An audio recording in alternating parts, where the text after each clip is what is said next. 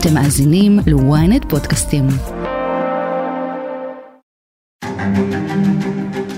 מכחיש השואה אבו מאזן מכחיש כעת גם את הטבח של חמאס דאעש. ובכן, אני רוצה להיות ברור. ביום אחרי שנחסל את החמאס, לא נאפשר שמי שינהל את הממשל האזרחי בעזה יכחיש טרור, יתמוך בטרור, ישלם לטרור ויחנך את ילדיו לטרור ולחיסולה של מדינת ישראל. את זה לא נאפשר. למרות ההצהרות הבומבסטיות נגד הרשות הפלסטינית ואבו מאזן, ממשלות ישראל שנים ארוכות מאז הקמת הרשות ממשיכות את שיתוף הפעולה והתאום הביטחוני. האויב המשותף שהוא החמאס הפך את ישראל והרשות הפלסטינית לבעלות אינטרס משותף. איך מסבירים את התמיכה העצומה בחמאס בקרב אזרחי הרשות? האם הרשות הפלסטינית היא גוף מתפורר או גוף מתפקד? עד כמה אפשר להימנע מלתת לה להיות מעורבת בניהול עזה ביום שאחרי? ומי הם השמות החמים שיכולים לרשת את אבו מאזן? אני שרון קידון, וזאת הכותרת. For all citizens of the world, may peace come to all your homes. ويريد إعطاء فرصة حقيقة حقيقية للسلام للسلام אבי יששכרוב, הפרשן לענייני פלסטינים של ynet וידיעות אחרונות, כדי להבין את הרשות הפלסטינית, בוא נלך אחורה, להקמה שלה. יאללה. שנות ה-90, שיחות בין אש"ף לממשלת ישראל, שמובילים להקמת הרשות הפלסטינית. הסכם אוסלו. הסכם אוסלו, לזה. כן. הוא הוביל להקמת הרשות, כן. אז בעצם איך נוצר הפורמט הזה? כי הרי בגין בזמנו דיבר על אוטונומיה אולי. איך נוצר הפורמט של רשות פלסטינית, שזה מעין מדינה מינוס? זה בעצם נולד בהסכמי אוסלו, כשמבינים שאיזשהו גוף, ישות, צריכה לנהל את החיים השוטפים של הפלסטינים באותם שטחים שישראל מתכוונת לצאת מהם, עזה ויריחו תחילה אני מזכיר לך, שזה לא אש"ף, כלומר היה את ארגון הגג של כל הפלגים הפלסטינים שזה אש"ף, בתוך אש"ף יושב ארגון או תנועה אה, בשם פת"ח שזה התנועה הבולטת ביותר הגדולה ביותר. אבל אז בא ואומר אש"ף אני כדי לנהל את החיים השוטפים של הפלסטינים בגדה וברצועת עזה בלבד אני צריך גוף אחר שונה. ומכאן קם הרעיון של רשות פלסטינית עם מנגנוני ביטחון שלכאורה בתיאוריה אבל רק בתיאוריה מנותקים ממוסדות אש"ף ופת"ח. תכלס בפועל זה היה הכל based of פת"ח. ובאוסלו ב' בעצם מתחיל התהליך של נסיגה אה, של צה"ל משליטה צבאית בחלק מהמקומות, או שליטה אזרחית בחלק מהמקומות, והרשות הפלסטינית נכנסת פנימה. איך זה מתקבל? זה מתקבל כמו תמיד את יודעת בהרבה ריקודים ושמחה וצהלות ומה לא ואנחנו אני הייתי אז חייל אה, בדובדבן ואני זוכר שתפסנו כוננות אה, כלומר היינו צוות התערבות ביריחו למקרה של אירוע מידרדר. וזה היה אירוע לכאורה מרגש כלומר הנה הרשות הפלסטינית החדשה קמה מקבלת שליטה באזור יריחו במקביל כמובן יאסר ערפאת נכנס לרצועת עזה. Arafat's motorcade speeding towards Gaza suggested the hurry with which the PLO leader wants to get down to the business of running self-rule in the strip. There was little fanfare for his permanent return, but security was as tight as on his homecoming 12 days ago. אלפים ברחובות אם לא עשרות אלפים רגע של שמחה. אבל באותה שנייה ממש מתחילות הבעיות. כלומר בדיעבד מה שאנחנו מגלים מה שבישראל מגלים זה כשיאסר ערפאת נכנס עם מכונית השרד שלו לתוך רצועת עזה באותו קיץ 94 או מאי 94 כמדומני זה היה הוא נכנס כשבבגז של האוטו יש שני מבוקשים שישראל אסרה על כניסתם או חזרתם לרצועת עזה. כלומר על היום הראשון שבו הרשות הפלסטינית מתחילה לשלוט בשטח מתחילים הפאולים מתחילים השטויות והמשחקים של יאסר ערפאת. סגרת שהאנשים האלה, האלה לא ייכנסו. למה אתה עושה את זה? למה על ההתחלה אתה כבר שם אותם בבגז של אוטו, בבגז של האוטו שלו ומבריח אותם פנימה. ללמדנו, אתה יודע, הלקח שאז היינו צריכים להבין זה שראש מיליציה לא יכול להיות כל כך בקלות נשיא של מדינה. אבל גם כשנתניהו מקבל את השטח, והייתה שאלה האם הוא יכבד את ההסכמים, הוא הולך להסכם חברון, וגם הוא מתקדם עם זה. ברור, אני אזכיר גם אז היה את האירועי מנהרת הכותל, שזה בעקבות זה שאהוד אולמרט, ראש עיריית ירושלים, מחליט להתחיל בחפירות של המנהרות מתחת לכותל, באזור הכותל. זה מעורר זעם ברחוב הפלסטיני ומתחילות באמת מהומות ועימותים קשים. כולל ירי, אם אני זוכר נכון, נהרגו לנו אז 17 חיילים, לרשות הפלסטינית נהרגו משהו כמו 53, אבל השורה התחתונה שכדי להרגיע את הרוחות, בנימין נתניהו, אז ראש ממשלה צעיר, מחליט לא רק אה, לכבד את ההסכם, אלא ללכת להסכמי אה, חברון. I'm going to meet uh, Mr. Arafat tonight, um, and we'll see if we can finish it. Peace is not a one-way street. Peace is a two-way street. We fulfill our commitments, and the Palestinians fulfill their commitments. כלומר, החלוקה המוזרה הזאת שאנחנו עדים לה בין H1 ל-H2, שזה H1 זה בשליטה פלסטינית בלבד, H2 זה בשליטה ישראלית. היציאה של כוחות צה"ל מחברון מלבד מאזור השכונה היהודית ומערת המכפלה, ובעצם הוא משלים את הנסיגה גם מחברון שהייתה האגוז הקשה לפיצוח. ושם כבר אי אפשר להסתיר את זה, אנחנו רואים הזדהות עם אה, ארגוני טרור, אנחנו רואים אמירות גם של המנהיגות הפלסטינית שמזדהה עם מעשי טרור שמתחילים אז והופכים להיות חלק משגרת יומנו. כלומר, ביד אחת אנחנו משתפים פעולה עם הרשות הפלסטינית, אבל ביד השנייה אנחנו מתחילים להתמודד עם טרור יומיומי. נכון, תראי, שוב, אנחנו, אה, אני כחייל ב-94, 5, זה היה חוליות חמאס חמושות. פיגועי ההתאבדות הקשים התחילו אחרי הטבח במערת המכפלה של ברוך גולדשטיין. In the West Bank town of Hebron, a U.S. born Israeli settler named Baruch Goldstein opens fire in a crowded mosque. At least 40 Palestinian worshippers are killed, about 150 others wounded. זאת אומרת, היו ניסיונות של פיגועי התאבדות של יחיא עיאש, שככה היה די, זה היה די מצ'וקמק, אבל אחרי הטבח שהוא עשה בפורים אז של, של 94, אה, מתחילה סדרה משוגעת של פיגועי התאבדות, וזה גולש איתנו כבר ל-95, ההפגנות הגדולות נגד ממשלת רבין, אם את זוכרת, וכולי. ועליית נתניהו בעקבות זה. ואז לאחר מכן העלייה של נתניהו, אבל עוד קודם לכן יש לנו בינואר 96 מחסלים את יחיא עיאש, ויש לנו עוד גל של פיגועי התאבדות. ואז לאחר מכן גם אה, נתניהו עולה והרשות הפלסטינית, אבל בסופו של דבר אני מקצר לך פה את הסיפור, הרשות הפלסטינית נכנעת ללחץ מאוד קשה מצד ישראל, ומתחילה ממש בפעילות אינטנסיבית נגד החמאס. זה 97-8, ואנחנו באמת עדים לירידה דרמטית במספר פיגועי ההתאבדות בשנים האלה. כלומר, ב-98-9 פתאום צונח מספר פיגועי ההתאבדות, לא רק בגלל פעילות הביטחון של מדינת ישראל, אלא גם בגלל מנגנוני הביטחון של הרשות, שבאמת, במילים הכי פשוטות, מכסחים את הצורה של חמאס. כשהם לא, רוצים הם יכולים, אתה אומר. לא בג"ץ ולא שמג"ץ, לא, כלום. עצרו אנשים, הרגו אנשים, גילחו להם את הזקנים, זה הסיפור המפורסם על איך דחלן הלך וגילח את הזקנים של בכירי חמאס ברצועת עזה. עשה להם תהליך חזרה בתשובה במרכאות, כלומר, הוא בא ואמר לחלק מאנשי חמאס, יש לכם שתי אופציות, או שאתם מצטרפים אליי, ומעכשיו אתם אנשי פת"ח או אנשי רשות נאמנים, או שתישארו בכלא ואנחנו נקרא לכם את הצורה.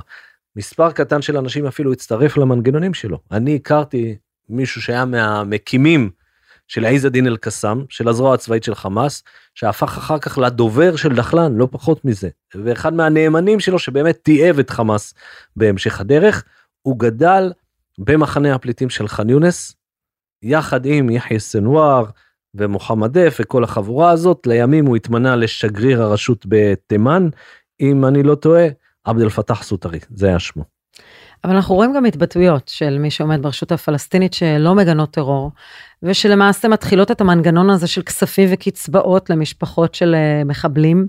אז זה קצת אה, קשה להסביר איך זה עובד ביחד, אבל זה עובד ביחד. לראייתם בוודאי, כלומר לראייתם האסירים הפלסטינים זה תולדה של הכיבוש, זה החיילים הפלסטינים, ולכן הרשות הפלסטינית חייבת לשלם להם שכר, לא פחות מזה.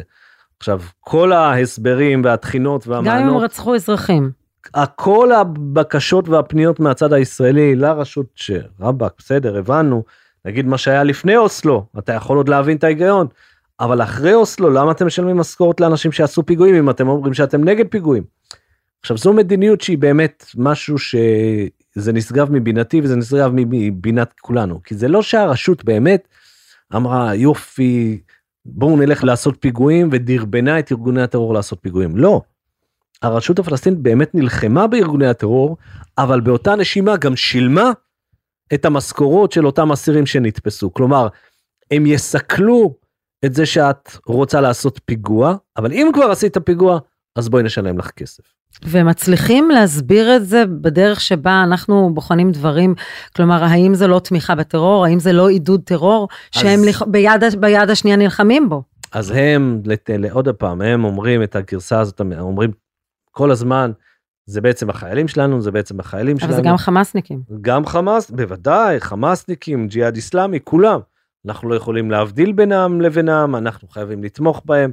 זה מעין מס שפתיים שאנחנו צריכים לתת במסגרת הפוליטיקה הפנים פלסטינית. עכשיו, כל הדבר הזה כמובן התפוצץ לכולנו בפנים בסוף ספטמבר 2000, אחרי עליית שרון להר הבית, כשב-29 בספטמבר מתחילות מהומות מקצה לקצה. It's a normal thing to visit the Temple Mount and every Jew can visit the Temple Mount exactly as every Arab can visit any other place in the country. כשהאינתיפאדה השנייה מתחילה זה אינתיפאדה שבה מעל הצוואר שותפים אנשי המנגנונים. כלומר כל המחבלים אנשי גדודי חללי אל-אקצא היו גם עובדי מנגנונים. החמאס לא היה בתמונה. אני מדבר איתך על מ-29 בספטמבר עד פחות או יותר ינואר 2001 חמאס מתחבא לא פועל לא עושה פיגועים כמעט למה כי הוא חושד שכשהסיפור הזה ייגמר בהפסקת אש המנגנונים יבואו ויעצרו את האנשים שלו. בינואר 2001 חמאס מתהפך ומתחיל לעשות פיגועי התאבדות והמנגנונים כבר לא עוצרים אותם. ואנחנו עדים לפיגועי ההתאבדות הקשים ביותר שידענו וגם לצד פיגועי ירי שנעשים על ידי אנשי המנגנונים עצמם. כלומר יש פה מלחמה של הרשות הפלסטינית נגד מדינת ישראל יש פה מלחמה של החמאס נגד מדינת ישראל וזה לאו דווקא בשיתוף פעולה. זה מגיע לשיא מסוים סביב uh, תחילת 2002 בעקבות חיסולו של פעיל גדודי חללי אל-אקצא באזור טול כרם שהיה קרוב מאוד למרואן ברגותי ואחרי שחיסלו אותו מרואן ברגותי אומר נפתחו שערי הגיהנום וגם הפת"ח הפת"ח של הרשות הפלסטינית מצטרף לפיגועי ההתאבדות. זה בעצם הוביל אותנו לחומת מגן ולפעילות שהובילה כמעט לפירוק הרשות אבל לפגיעה מסיבית ברשות הפלסטינית במנגנוניה בחמאס במי לא. בעצם הרשות הפלסטינית מאבדת את עזה כשעולה החמאס אה, לשלטון שם, מה שמנסים למנוע שיקרה ביהודה ושומרון. תספר לי קצת על זה, מה בעצם קורה, כי אחד הלקחים של ההתנתקות, מי שטוען שזה מקור כל הרע, בעצם אומר, אנחנו השארנו את השטח לעליית החמאס.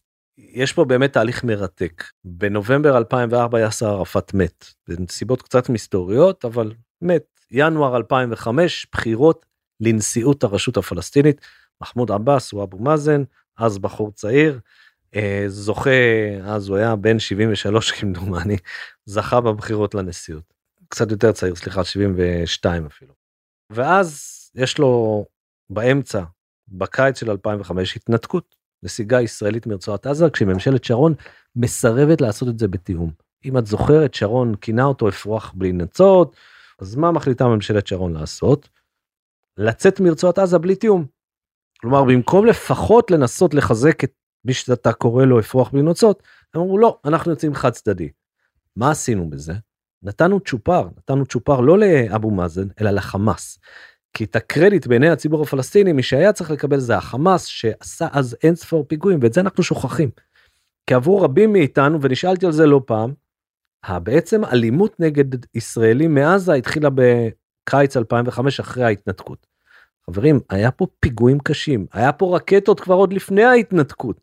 היה פיגועי התאבדות, הרגו חיילים, הרגו מתנחלים, מה לא, היה פה באמת אלימות קשה מצד הפלסטינים נגד מטרות ישראליות. גם מתנחלים שגרו שם וגם חיילים שיבטחו אותם. אנחנו הקצינו כוחות צבא עצומים כדי לאבטח עשרת אלפים מתנחלים שהתגוררו בתוך רצועת עזה, לא בערים, אבל בגושי ההתנחלויות שם, כלומר נגיד גוש קטיף, נצרים, כל הדברים האלה. ואז בעצם צה"ל יוצא, חמאס מקבל קרדיט, ינואר 2006 יש בחירות לפרלמנט הפלסטיני, ושם חמאס מכסח את הצורה של הפת"ח. זוכה בענק With 77% of 1.3 million eligible Palestinians having voted, the surprise outcome was a majority for Hamas, which took 74 out of 132 seats in parliament. 75 מושבים מול 44, אל תתפסי אותי גם פה במספרים, אבל זה ניצחון מוטרף של חמאס. ופה מתחיל הברוך. כלומר, יש לך שניים אוחזים בטלית, אז שניים אוחזים בשלטון ואומרים, זה שלי. חמאס אומר, רגע, אני זכיתי בבחירות, אז אני צריך לשלוט, אבל אז בא אבו מאזן ואומר, רגע, רגע, רגע, אתם זכיתם בבחירות לפרלמנט, אתם יש לכם סמכויות פנים, אני מחזיק בסמכויות החוץ, כלומר, כוחות הביטחון, זה אני, זה לא אתם. אומר לו חמאס, אבל לפי החוקה הפלסטינית, אנחנו כן צריכים לשלוט בחלק מהמנגנונים, לדוגמה, הביטחון המסכל, המשטרה, אומר להם, תשכחו מזה, לא יקרה. בא חמאס ומקים כוח, אז קראו לו אלקוע תנפידיה, הכוח הביצועי. זה גוף אה, מזוין, חמוש, שפועל ברצועת עזה על דעת חמאס. ושם באמת עוברת של משהו כמו שנה וחצי, בין ינואר 2006 ליוני 2007, מרתקת כעיתונאי, אני הייתי אז בעזה, הדברים שאני ראיתי שם הדהימו אותי כל פעם מחדש. מידת השנאה בין החמאס לפתח, וכל מי שאומר שפתח וחמאס זה אותו הדבר, אני מחזיר אותו לשנה וחצי הזאת כדי לראות איך רצחו אנשי חמאס, איך רצחו אנשי פתח. Gazans desperate to reach an Israeli hospital, but this time they're not escaping Israeli soldiers. They're Fatah supporters escaping a Hamas crackdown. בשנה וחצי האלה היה מעשי נקם הדדיים, זה לא היה רק שחמאס אה, רצח אנשי פתח, הם באמת הרגו אחד את השני. זה לא אותו הדבר. זה שני ארגונים שונים לחלוטין, אחד עם משנה אידיאולוגית איסלאמיסטית קיצונית, השנייה עם משנה לאומית, חילונית, פרגמטית פלסטינית. גם. גם פרגמטית. נכון. שאומר שצריך לנהל משא ומתן לשלום עם ישראל, או מכיר במדינת ישראל. וביוני 2007 יש הפיכה. ובמסגרת הריבים, ותשמעי, יש פה באמת סיפורים משוגעים, עד כמה פתח היה רקוב, עד כמה פתח היה מושחת ושחה בפליליים. אני, אותי ניסו להפוך לסוחר סמים ברצועת עזה, אנשי פתח ניסו להפוך אותי לסוחר סמים, סיפור אמיתי לחלוטין, ברצועת עזה. צריך לפתוח פרק בשביל זה. לא, משוגע, משוגע. הציעו לי לקנות כמות משוגעת של אקסטזי. אנשי ביטחון... אנשי מספק- המנגנון, אתה אומר. אנשי המנגנונים של הפתח. מקבלים משכורת מאבו שבאים מאזן. ואומרים בוא ת, תבריח לתוך ישראל, אתה עיתונאי, קח במחיר מוזל, ואתה נגנב. כדורי אקסטזי. אבל uh, זאת הייתה הפתח, וזה היה הפאודה, הכאוס הגדול שאתה ראית בכל מקום אז בגדה. ב-2007 חמאס אומר, מספיק לי, עושה הפיכה, הורג 160 אנשי פתח. משתלט על הרצועה מכף רגל ועד ראש. אבל אז אבו מאזן, שרק התחיל לעשות שינויים במנגנוני הביטחון וברשות, מבין שהחרב עכשיו היא על הצוואר שלו, לא מצד ישראל, אלא מצד חמאס. ואם הוא לא יעשה עכשיו מהלכים סופר דרמטיים לשנות את פני הרשות, חמאס בעצם יעשה את אותו סיפור שהוא עשה בעזה, גם בגדה. אז מה עושה אבו מאזן? מגיע להסכמים מאוד דרמטיים מול ישראל, הסכמים ביטחוניים. הוא ינקה את הגדה המערבית מחמושים. הוא יצרף חלק מהמבוקשים למנגנוני הביטחון, שזה היה הסכם החנינה המפורסם בין השב"כ לבין הרשות הפלסטינית, והוא יחזיר את השקט. עכשיו, אנשים שוכחים, אבל בין 2008 פחות או יותר, ועד כמה שנים טובות קדימה, הייתה ירידה מופרעת, ירידה סופר דרמטית במספר הפיגועים נגד ישראלים, נגד מטרות ישראליות בגדה המערבית. הייתה תקופה של חוק וסדר בגדה. זה נשמע הזוי, אבל הפאודה נעלמה. אני מבטיח לך, אני בתור אה, אז כתב שטח של כל ישראל ואז בהארץ, הדבר הכי נפוץ שראית בשטחים זה היה חמושים. פתאום אין חמושים. תביני על מה אני מדבר. הנוף, הדבר שאתה הכי רגיל לראות בנוף הפלסטיני של אז זה היה חמושים, ולפתע פתאום אין חמושים. אני זוכר שפעם נסעתי עם זיו קורן לשכם, קצת אחרי שכל הסיפור הזה נפתר, ואני אני מחנה את האוטו קרוב לקסבה של שכם, והוא רואה אותי שם במדחן אה, כסף, שזה כחול לבן. הוא אומר לי, מה אתה עושה? אמרתי לו, חלאס, זה תקופה חדשה פה. אם אתה לא שם כסף במדחנים, גוררים לך את האוטו. הוא היה בהלם, כי אנחנו היינו רגילים שאתה, אתה, אתה יודע, אתה מעמיד את האוטו איפה שאתה רוצה וכמה שאתה רוצה. והדבר הזה מתהפך ויש חוק וסדר, ויש יציבות, ויש רשות פלסטינית, ויש אבו מאזן, יש משא ומתן עם ישראל, עם ממשלת אהוד אולמרט, והמשא ומתן הזה מתקדם ומתקדם ומתקדם, וכמעט היינו שם עם הצעה סופר דרמטית ב-16 בספטמבר 2008, ושם העניינים מתחילים להשתבש.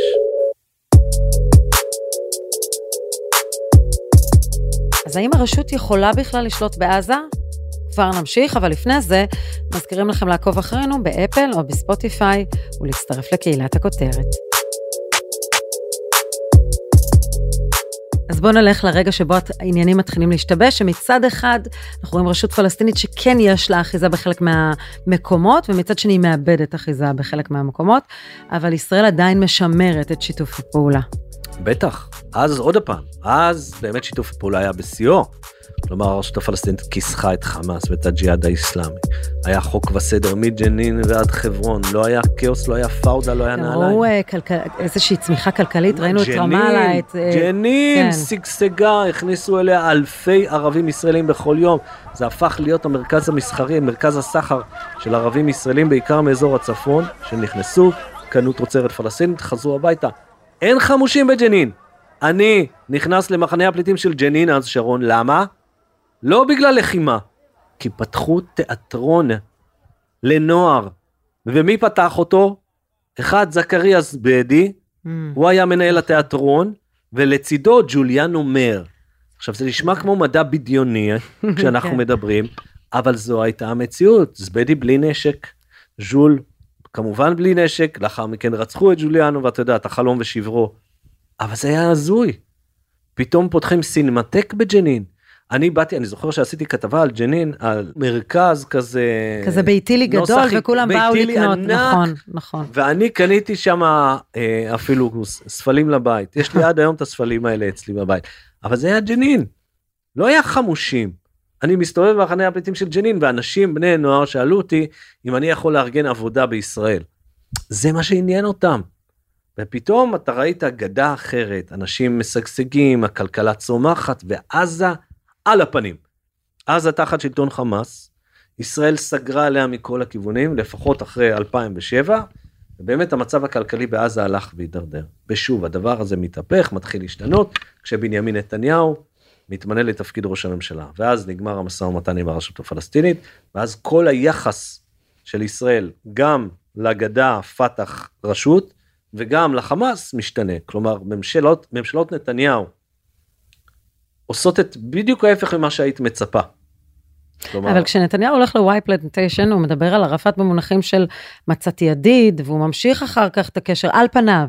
על פניו, כן, אבל אז כן. הכל מתפוצץ באלפיים. אחר כך אנחנו כבר קופצים לתקופת כן. אבו מאזן.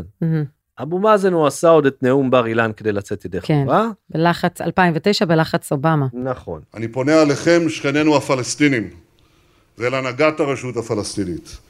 בואו נתחיל משא ומתן לשלום מיד, ללא תנאים מוקדמים. אנו רוצים לחיות עמכם בשלום ובשלווה ובשכנות טובה. ואז לכאורה אבו מאזן נותן לו את התירוץ כי הוא לא מוכן להמשך בנייה אפילו חלקית בהתנחלויות. ומה שקורה זה שממשלת ישראל, ממשלות ישראל, הולכות למהלך שעד היום אני כאילו תופס את הראש ואני לא מאמין שהוא הגיוני, שזה לחזק את חמאס ולהחליש את הרשות הפלסטינית. עכשיו זה לא קרה בן לילה. זה תהליך איטי שאתה ראית קורה לנגד עיניך והולך ומידרדר והולך ומידרדר ולאט לאט הרשות הפלסטינית מאבדת אחיזה בשטח יש לך עוד ועוד התפרצויות אלימות במקביל יש גם לחימה מול חמאס לדוגמה צוק איתן. אבל אחרי צוק איתן קרה משהו כלומר התחילו להכניס את הכסף הקטרי הגדול זה התחיל בפרויקטים לדוגמה שכונת חמד באזור ח'אן יונס שזה שכונה שנבנתה בכספים קטרים. מה יותר יפה מזה? לשכונות, למשפחות במצוקה. אממה, חמאס אמר אתם מקבלים דירה בחינם אבל כדי להתחבר לחשמל ומים אתם צריכים לשלם 35 אלף דולר לנו, לחמאס. וככה חמאס ידע להפיק רווח מכל שקל שהקטרים הכניסו לתוך רצועת עזה. ב-2018 זה כבר הופך להיות מזוודות הכסף המפורסמות. 360 מיליון דולר בשנה שנכנסים בקאש מאני במזומן כמו סרטי מאפיה. ככה זה קרה באישור וברכת ממשלת ישראל. אז נשים את הקונספציה בצד, שחשבו שהם יצליחו למתן את חמאס על ידי אה, אה, מתן מתנות אה, כלכליות, אנחנו חוזרים לרשות הפלסטינית. כן. הרשות הפלסטינית של היום, תנסה לשרטט לנו את אלה שמצד אחד אומרים, זו רשות חלשה מאוד מוחלשת, אבו מאזן מתבגר, אין לה אחיזה, איבדה את ג'נין לדוגמה, אה, ויש כאלה שאומרים, זה הגוף היחידי, הישות היחידה שאפשר לעבוד איתה. אני מצדד בשתי האמירות. זו רשות חלשה, מושחתת. יש איש אחד שעומד בראשותה שהוא בן 88, לא סובל תחרות, מעשן כבד, כלומר גם מצבו הבריאותי לא ברור. והוא מנהל את האופרציה הזאת, שכבר ברור לנו שהיא לא באמת יכולה לשלוט בשטח בגדה.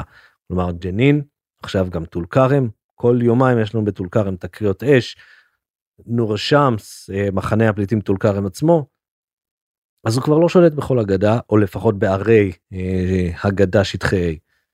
עכשיו אתה אומר, להביא אותם, את אנשי פת"ח שהצמרת שלהם באמת, זה חבורה של מושחתים, זקנים, מה שאת לא רוצה.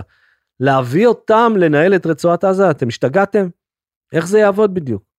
החמאס יכסחו להם את הצורה, הג'יהאד האיסלאמי ישבור להם את העצמות, ותוך יומיים אנחנו נמצא את עצמנו פה עוד הפעם מול מיליציות. אבל מה הבעיה מנגד? ואני רואה כל מיני רעיונות, אה, נביא חמולות חמושות. מה זה חמולות חמושות? תגידו לי. אנחנו מדברים פה על אוכלוסייה של 2.1 פסיק משהו מיליון פלסטינים. איך אתם תשלטו בשטח עם חמולות חמושות? או יש את אלה שאומרים, אבל נביא את המצרים. תגידו, איזה מצרים יקפצו לפה? אתם השתגעתם? האמירתים, איזה ירדנים, איזה... ישלחו, האמירתים ישלחו כסף, בסדר? הם כבר שמים כסף. אבל בסוף אתה צריך פה איזשהו גוף שיסדר את העניינים, שימנע ביזה, שימנע מעשה רצח, משטרה מקומית. אתה לא רוצה את חמאס, זה גם אני חושב שאסור לנו להשלים עם זה שחמאס יחזור לשם. בכל מחיר אסור לנו להשלים עם זה. אבל אנחנו גם נהיה חייבים להשלים עם זה שאיזשהו משהו נוסח הרשות הפלסטינית, מישהו שקשור לרשות הפלסטינית. אני לא, אל תקראו לזה מצידי הרשות הפלסטינית, אבל זה יהיה חייב להיות אנשים של הרשות הפלסטינית או אנשי פת"ח שיעזרו לנו לייצב את המצב ברצועת עזה. תקשיבו, אנחנו מדברים פה היום על יותר מ-50% מאוכלוסיית עזה שאיבדה את הבית שלה. לא פגיעה חלקית, אלא פגיעה מסיבית או שאין בית לחזור אליו. אנחנו מדברים פה על 70% מכלל הבתים שנפגעו בכלל. אז על מה אנחנו מדברים? אנחנו מבינים בפני איזה קטסטרופה הומניטרית ממשלת ישראל ניצבת? ובמקום לשבת ולדון על זה עכשיו, אני שומע על כל, על הדחייה בגלל שהוא פוחד מסמוטריץ' והוא פוחד מה... תגידי, אתם השתגעתם? זה הדבר הכי דחוף שצריך לעשות עכשיו. לנסות לחשוב גם על ה exit plan, גם על התוכנית ליום שאחרי. כשאנחנו רואים סקרים שאין לי מושג עד כמה הם מדויקים, אה, לגבי הזדהות אה, פוליטית של האנשים בגדה, ביהודה ושומרון, אנחנו רואים שפלסטינים רבים מזדהים עם חמאס ביהודה ושומרון. אז איך תסביר לי את זה? די בקלות, כלומר, ההסבר הוא פשוט, חמאס הצליח להרוג כל כך הרבה ישראלים ביום אחד, ונתפס בתור הגיבור הגדול, בטח ובטח עבור תושבי הגדה, שלא מרגישים את ההפצצות הישראליות על הבתים שלהם ולא איבדו את הבתים שלהם. אבל אין להם איזשהו חשש שזה מה שיקרה להם? כלומר, הם מזדהים אבל לא מתנגדים? הם מזדהים באופן אקטיבי? ולא יוצאים לרחוב. Mm-hmm. הם בסקר של חליל שקקי מה הביעו תמיכה בחמאס. הם אפילו ברשתות החברתיות מביעים תמיכה בחמאס. וכמובן בלחימה מול ישראל אבל זה גם הרשות הפלסטינית עושה. אבל הם לא יוצאים לרחובות. הם לא מוכנים נכון. לשלם את המחיר של תושבי עזה. לא. לא למה להם זה זה נורא זה נורא כיף לשבת בצד ולהריע למחוא כפיים לאלה שנלחמים במרכאות בחזית ולהגיד להם כל, כל הכבוד תמשיכו עד לטיפת דמכם האחרונה. זה מה שתושבי הגדה כרגע עושים באמת מוחאים כפיים לחמאס אבל הם יושבים להם בבטחה על התחתים שלהם ברמאללה ובית לחם. ג'נין זה סיפור אחר וגם טול כרם אבל בסוף שורה תחתונה הגדה המערבית לא בדיוק אה, באינתיפאדה שלישית כרגע. אבל היה ואפשר היה לקיים בחירות, ותכף תסביר לי גם למה אין בחירות. אז החמאס היה מנצח, החמאס היה מנצח. אז מי מונע את זה, ישראל? אין דיבור בכלל על בחירות, אבל זה לא... בואי, אם ישראל אומרת להם מחר, צאו, תעשו בחירות, הרשות הפלסטינית תגיד שרגע, יש לי בעיה, כי השמש לא זרחה הבוקר. והירח בכלל כבוי מזה כמה שנים, אז אי אפשר לעשות בחירות. היא תמצא את התירוצים למה לא לעשות בחירות. אין בחירות כי לא רוצים שחמאס יעלה. אפשר את זה. לקבוע בוודאות. ברור, גם ישראל לא רוצה, גם הרשות הפלסטינית לא רוצה. כולם מבינים שאם יהיו בחירות היום, אז החמאס ינצח בענק. בטח ובטח בגדה המערבית. עזה זה סיפור אחר.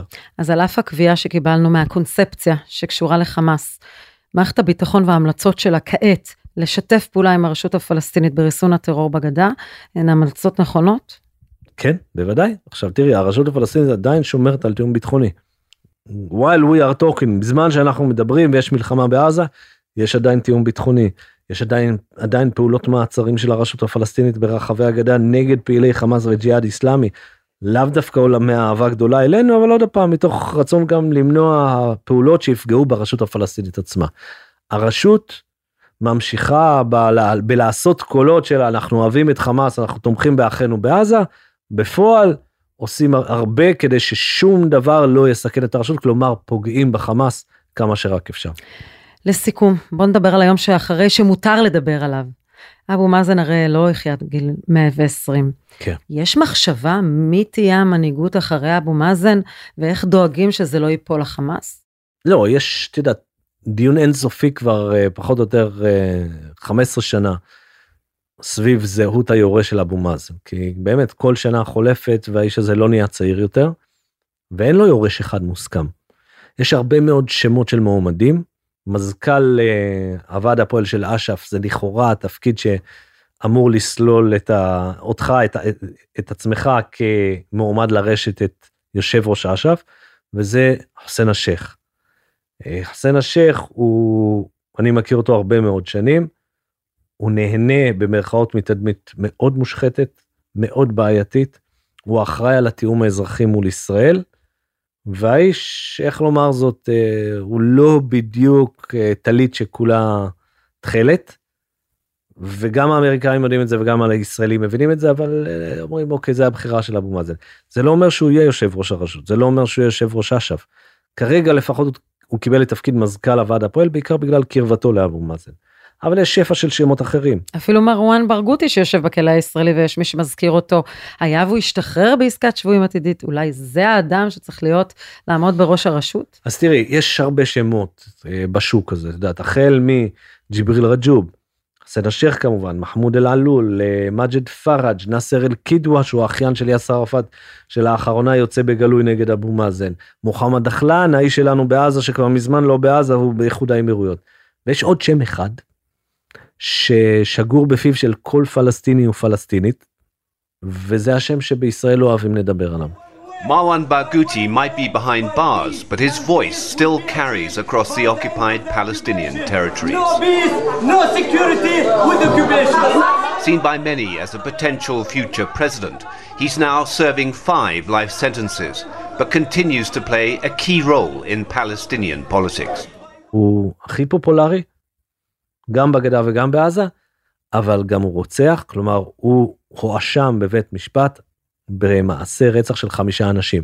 אני מדבר על מרואן ברגותי, מנהיג התנזים, שהוביל את האינתיפאדה השנייה, נעצר באפריל 2002, ומאז יושב בכלא הישראלי, כשאין עוררין על כך שהוא הדמות, באמת, עם הציבוריות, ה- עם התמיכה הציבורית הכי גדולה, ואם יהיו בחירות מחר, גם אם הוא יהיה בכלא ויתמודד, הוא ינצח בהן. שיהיה לנו בהצלחה עם זה. כן. אבי יששכרוב, תודה רבה על השיחה. תודה רבה.